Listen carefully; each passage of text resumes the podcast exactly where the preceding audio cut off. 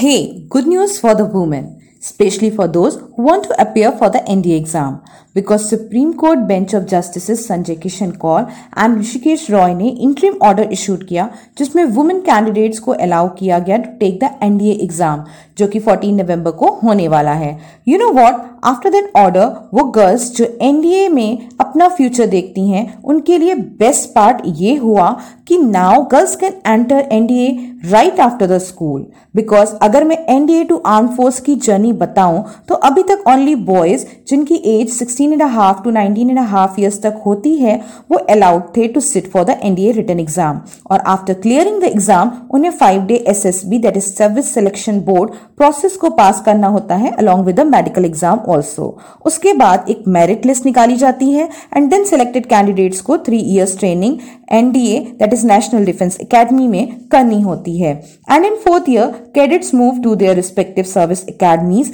like Indian military academy Dehradun Uttarakhand air force academy Dundigal Hyderabad और the Indian naval academy Ezhimala Kerala after इस four year journey के बाद they get commission as officers in the arm force see the change was needed क्योंकि जहाँ girls C D S and C A P F जैसे एग्ज़ाम के लिए appear हो सकती हैं देन वाई नॉट एनडीए इस ऑर्डर से गर्ल्स को एक ऑप्शन मिल जाता है to choose Indian military at very early age इस जेंडर डिस्क्रिमिनेशन को खत्म करना ही होगा। Well well